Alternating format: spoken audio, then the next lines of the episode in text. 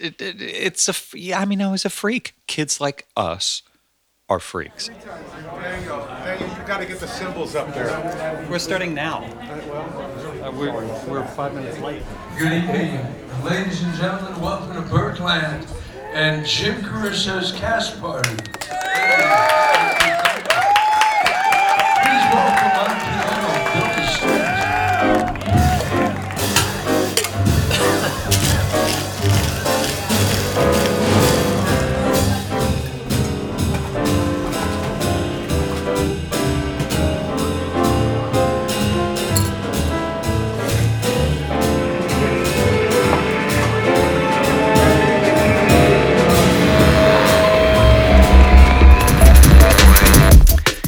Here we are, another fine edition of Play It Like It's Music, musicians in their own words. All right, there's a guy who's been running an open mic at Birdland in Midtown New York City for an insanely long time. And he looks like he's 15 years old. I don't know how he does it, but here he is. Put your hands together for our host, Mr. Jim Caruso. Thank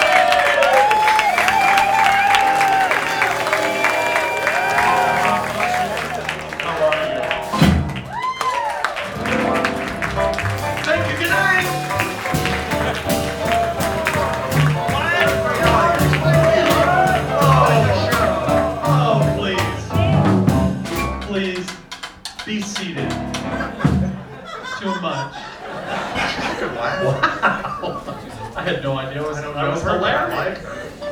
Who are you? I'm the Russian laugh. So thank you for laughing. Uh, please give everybody lessons and, and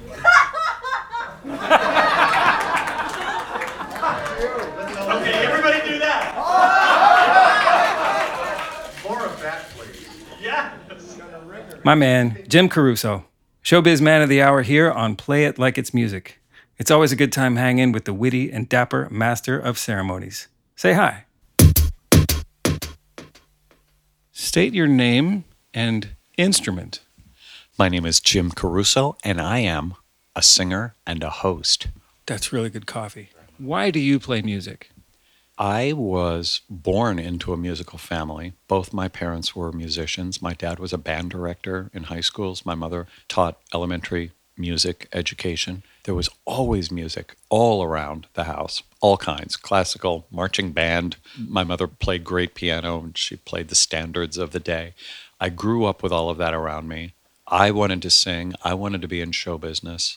Um, I wanted to be a variety entertainer like a Dick Van Dyke, Carol Burnett, those funny, smart people that sang and danced and did a little bit of everything At what point did that come into focus for you? Early. Like I asked my mother for an agent when I was five, and she got very nervous because she didn't know how I even knew what that was. And I have no idea. I had, must have seen a movie or something. Most parents don't know how that works. It, it, it's a, Yeah, I mean, I was a freak. Kids like us are freaks. Well, who's here at Cast Party for the first time? Anybody? Oh, whoa! Welcome! God bless you. Okay, let me tell all of you newcomers what's in store for you here. Tell me to. Yeah, because here's what you're in for. Cast Party is an open mic variety show for the Broadway, jazz, cabaret, pop, folk, rock, didgeridoo, klezmer, zydeco, tap, jazz, ballet, marionette, ventriloquial, auto harp communities. Brought to you by Prell. So you host every Monday. What is your night at the Carlyle? Sunday, So Sunday and Monday, you basically have two. How long is the Sunday gig? three hours nonstop. So three hours, and cast party is about three hours, right? That's that's a full. Yeah, but I'm at Birdland at three for a four o'clock sound check for a seven o'clock concert that I present, and then cast party starts at nine thirty. So I'm at Birdland all day. So by Tuesday, I am wiped out in bedroom slippers until about four in the afternoon, holding a coffee mug.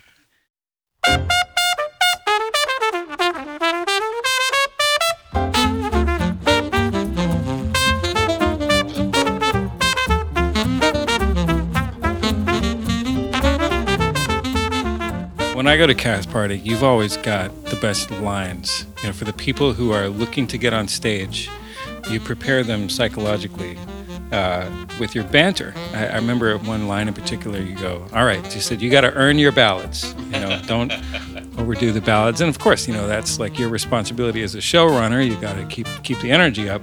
But there's also uh, a, a strong element of mentorship in that. I mean, I, every time I've been there, there's there's been an amazing mix of people. There's you've got working performers, you've got luminaries and stars from all different kind of avenues, and then you got a fair helping of tourists and fans. You got local fans and people who come into town to see it. I don't want to use the word institution because it's such a stale word, but it, it is very important. If it went away, a lot of people would miss it. I would miss it most of all. Believe me, it's it's. I wake up.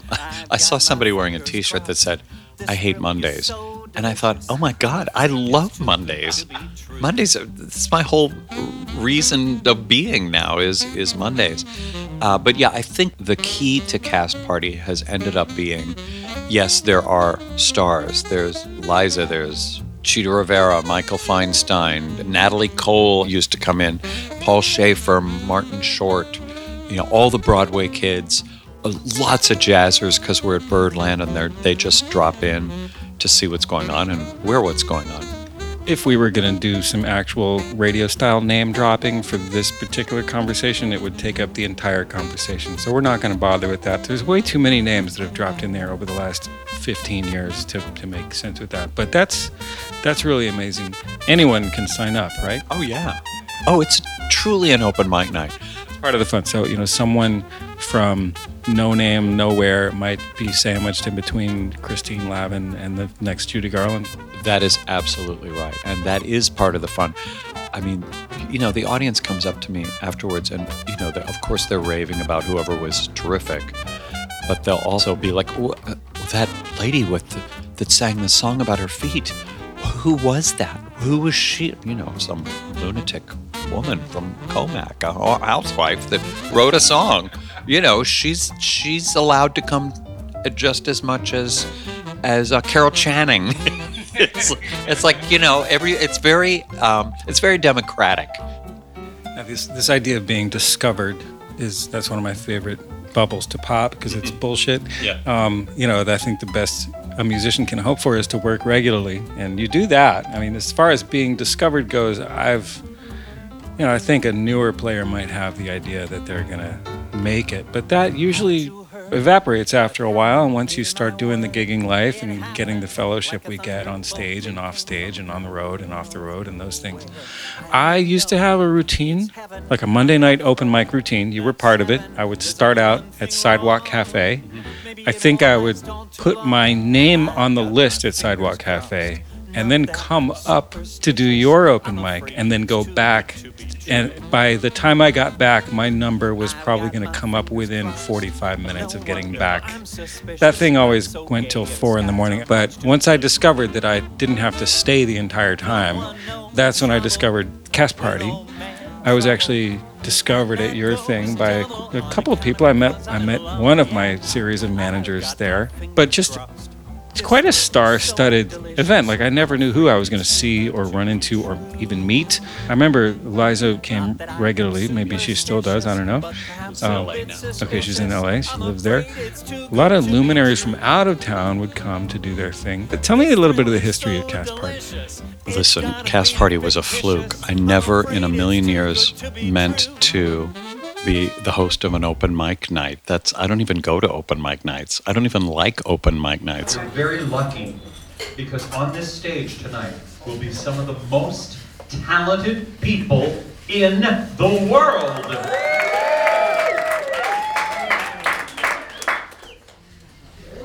Also, other people.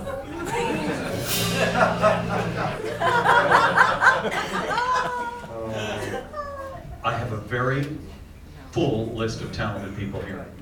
Uh, They are not here yet, but we're gonna have to start. We have to start, so we'll start with somebody else. Uh, if I can be honest, uh, it was never a thing I planned on doing. I was doing PR for a nightclub, and uh, the nightclub had absolutely nothing going on. And so I threw a party one Christmas. This is 16 years ago. And um, all my friends came. There was a piano. We sang. People performed. It, we went on into the wee hours of the morning. It was a blast. And uh, the next day, the, the manager of the nightclub called me and said, Would you do that every Monday when Broadway is dark and all the performers in town are kind of at loose ends? And I said, Well, that's weird. Why would I do that? He said, Just do it. Do it next week. See what happens. We, I know, I did some emails. I said, We're doing this, called a few people. A bunch of people showed up again. And it started to grow. And we started to do it every week and we gave it a name. And, you know, it really started to catch on. I had no idea that there was a need for something like that. There was. And um, I kind of saw that this could be an interesting, fun addition to my life. I was still singing in clubs at the time. I was doing PR. I was trying to stay in show business in some way. And it really caught on. That nightclub went bust, and we went to a couple other spaces for a few months, and then Birdland called. And that's when it really took off. Was the first place also in Midtown there? Yeah. Yeah, it was called the King Kong Room at the Supper Club. You're telling me the King Kong room went bust? Shocking.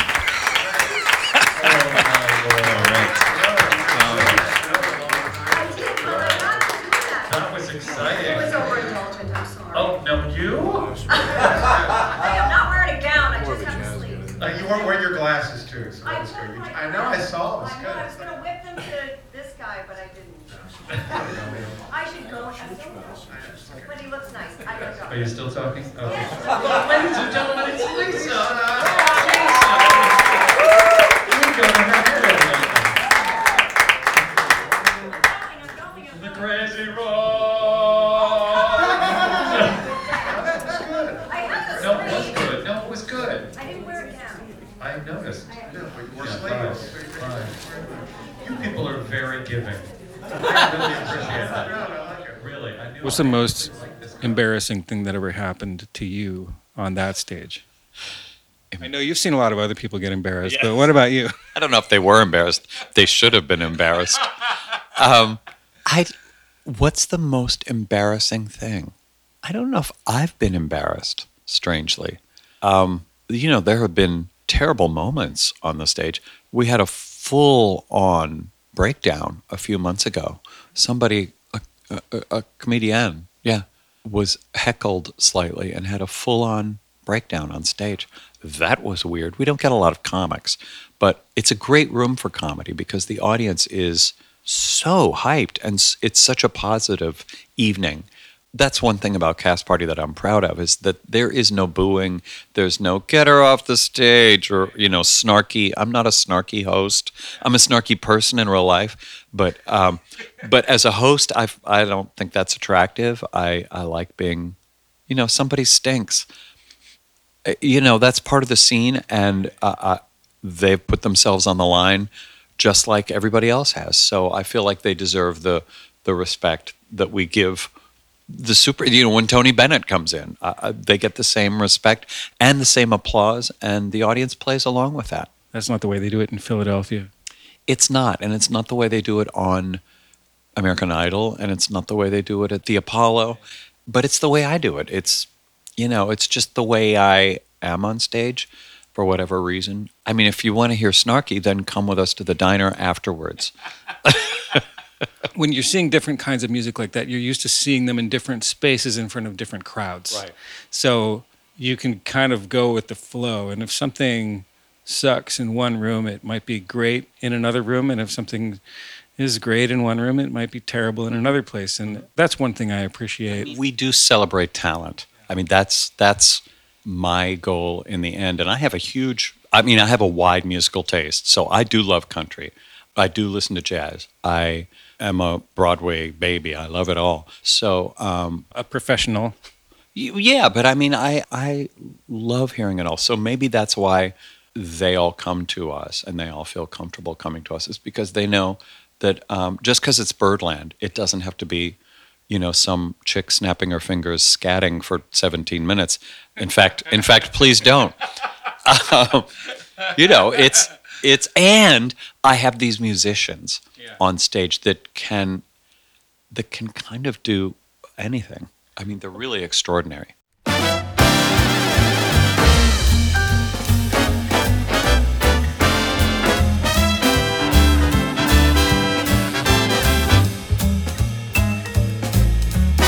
If you ain't wrong, you're right. If it ain't day, it's night. If you ain't sure, you might. Gotta be this or that. If it ain't full, it's blank. If you don't spend, you bank. If it ain't To be fair, I asked you about the most shameful, embarrassing stuff that, that happened, but tell me one of the more glorious moments. Well, there have been a lot. I mean, you know, I could name drop all day because we've, in 15 years we've had everybody. Uh, so Let's do quality over glamour. right, right. But I mean, they do kind of interconnect because to say, ladies and gentlemen, Tony Bennett is a pretty great moment, and have him say, "You kids are keeping the songbook alive." You know, I mean, those you know those moments are like, "Holy cow, this is this is huge." Uh, but then, you know, like at the end, I remember the end of one of these nights, and I'm pooped, and the band is pooped, and everybody's ready to go home after three hours of, you know, songs. Um, this girl walked in, young, you know, early 20s girl, and she was like, Is there any way I can get on the list? And I said, We're, we're kind of done for the night. And she was like, Oh, God, I just moved here from Canada. I just got here like today. This is my first night in New York. I, I, I'm here to perform, and I, I just, if I don't perform my first night in New York, well, of course, what am I going to say? Get out! Uh, so, so of course, I introduced her. I said, "Ladies and gentlemen, there's one more. Uh, here's girl just moved here from Canada, and this is her big, her first night in New York ever. She's she's a New Yorker now. Please welcome." And you know, she came to the stage, and she was so excited. And then she proceeded to sing her head off, but like for real. And you know, the audience just went nuts and stood. You know, everybody stood after her song, and she had tears streaming down her face. It was like, it was this incredible moment. And I thought, and that's why we're here. You know, yes, the glamour. Those those Tony Bennett moments and Liza and you know those crazy things that happen that are you know so memorable but in the end it's like giving somebody a chance to be heard you know Oprah said it everybody just wants to be heard. And it's really what I've learned in this. And we are giving all kinds of people brilliant talent no talent you know and everything in between. Their 3 minutes to be heard.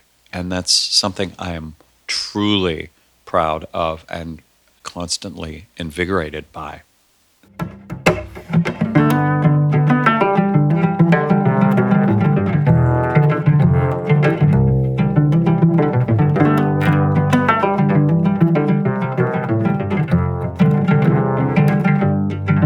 Coming from New York, this show is called Play It Like It's Music. I take us into the practice spaces of the best players I can find. I'm Trevor Exter, your host. This is a podcast by, for, and about the people who play. It's also my excuse to go and grill my friends slash heroes about how they do things, how they got it together. I'd like to take a quick moment to thank you and the larger music scene for your support of this project. If you like it, subscribe. Put us in your feed next to all those other things. Put us on the radar too by writing a review. Five stars if you like it, and if you don't, 10 stars. If you'd like to get closer to the action, consider helping out financially on Patreon. What started as a trickle of encouraging emails and text messages has grown into a small online community where I get to chat with you folks, share material with supporters ahead of release, as well as get a few dimes and dollars, which we use to help keep the lights on around here. We are 100% listener funded, scene and style agnostic. Find us at playitlikeitsmusic.com. Okay, back to the show.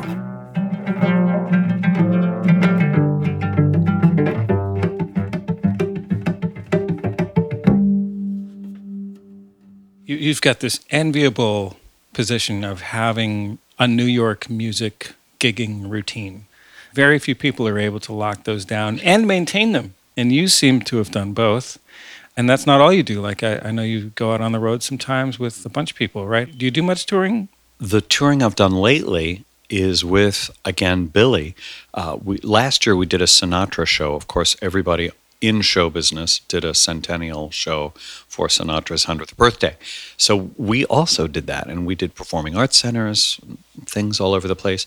But the most fun is uh, when we take cast party across the country, and we've done that to celebrate talent for quite a few years, celebrating talent in Los Angeles and San Francisco and Las Vegas and Pittsburgh and Dallas and Delray Beach and you name it. We have gone there to uh, to meet the local talent and celebrate them and, and put on a show. So, uh, what's what's a spiel you might give to someone who has their heart set on uh, singing in the neighborhoods you sing in? Wow. Let me think of what that would be. I think I would tell, and it sounds self serving perhaps, but I would tell anybody that wants to sing and be heard and make a name for themselves in New York is to just get out there and sing at every hello open mic night. I know, I know how that sounds, but uh, just to get out and do it. I, I think if you sit at home and hope for a career, that never worked for me. I had to get out there. Uh, some people can be discovered at a very young age. Of course, that happens. Uh, didn't happen for me. I'm still waiting to be discovered. But I think just getting out there, singing, creating a community around yourself, that's huge. You're being quite humble right now, talking about appreciating talent and lifting other people. But you open the show and you got a very strong performance yourself. What's the other weekly gig you do? Tell me about that. Billy Stritch and I have been performing at Bemelman's Bar at the Carlyle Hotel for five years now on Sunday nights. And it's, you know, I don't know if you've been there, but that place, the Carlyle Hotel, is an iconic, old school, Upper East Side hotel. But they've had music in that hotel since the turn of, since they opened. Started as classical music. The, the other turn of the century. The other, yes, the the the, the true turn of the the turn of the old century. I know you can't say that anymore, can you? They started with classical music, then they threw some popular music of the day in, which was shocking, and then jazz. What? And uh, then a guy named Bobby Short was booked, and that changed everything. He uh, brought what we now call the Great American Songbook into this iconic New York hotel, and it's been there ever since. So that's the Cafe Carlyle where he was. Right across the hall is Bemelman's Bar, which is this very lively bar, and we stand right in the middle of the room at a grand piano and sing our little songs and take requests and laugh, and we feel like we host the party. If you could name me off the top of your head half a dozen of your favorite songs to perform, what is the Jim Caruso canon if it had to fit on one side of an LP? Oh my gosh. Um, for my voice, anything that was performed by Fred Astaire really lays well for me. Uh, so that that's a lot of Gershwin, Rodgers and Hart, uh, Berlin, truly the Great American Songbook. So Love is Here to Stay, With a Shine in My Shoes. Um, You know, you know hundreds of songs. I, I do, I do, and we change partners and dance. I mean, any of those great songs that he that he performed uh, in the movies and on Broadway, I'm a, an an enormous fan of. Not only that, but they lay well for me. I like all kinds of music, but I can't sing all kinds of music. You know, I have a rather limited range, and and so I know what I you know what I do and what what feels good, and it is that scene that really makes me happy. well, it's really well written stuff. Yes, it is. You you can't argue that these songs are certainly classics. Yeah, we're so rich in this country to have those songs. We are, and and that's not to say that the Great American Songbook is not a thriving, living thing, and that all the good songs were written before 1955. that is, I don't agree with that. A lot of people are very snobby about songs, but gosh, I just saw Duncan Sheik open at the Carlyle uh, this last week, and he's still writing great still because he's what is he 40 now uh, he writes great stuff and it, it just continues the great american songbook goes on and on and on So, uh, what do you think?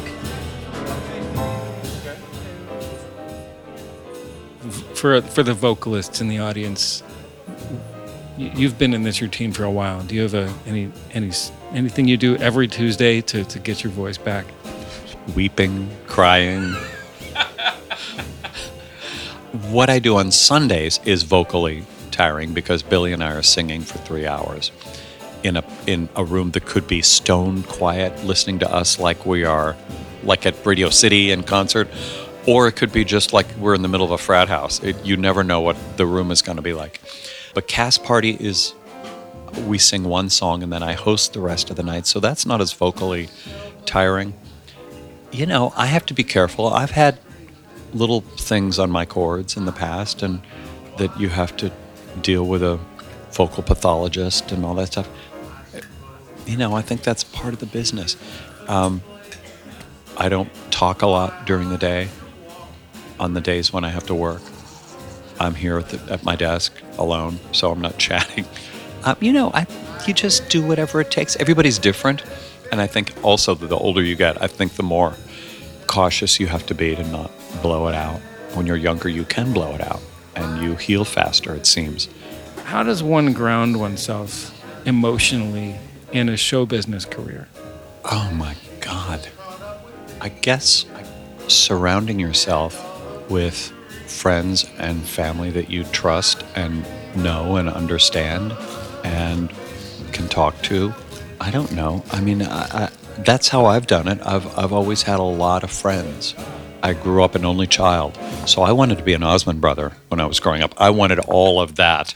I wanted the matching outfits and the singing, the Von Trapps, you know. Um, but I didn't have that. So I think I've, I've created that family of friends around me my whole life.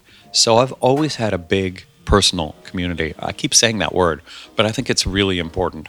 And it's certainly changed the trajectory of my career and life. And now that community is my job. I've always wanted to hang out with people that were more talented than I, funnier than I, sing better than me, you know, all of that. I just, I think it's, it makes me feel better. It makes me do better. And I think that's pretty huge. Fantastic. Are Those things are those things that are good. I think I got what I need, Jim. This has been fantastic. Thank you. Bye.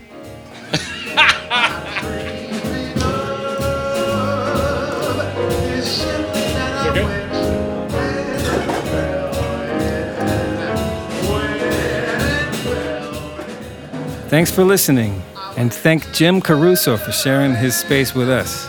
Go see him sometime at Birdland on a Monday night. It's an institution. Play It Like It's Music is produced, recorded, edited, mixed, and hosted by me, Trevor Exter. Have a good gig.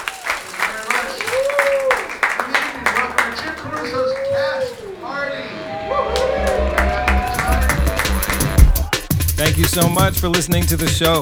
It means everything to have your ears and support each time you pass the link to your friends, review us on the web, and help out financially. These are the players I admire the most, and as a working musician myself, I'm always looking to get to know them in a deeper way, find out stuff that might help me become a better musician. I love sharing these moments with you and reading your feedback and questions at our website, playitlikeitsmusic.com, where you can browse other episodes and support the show.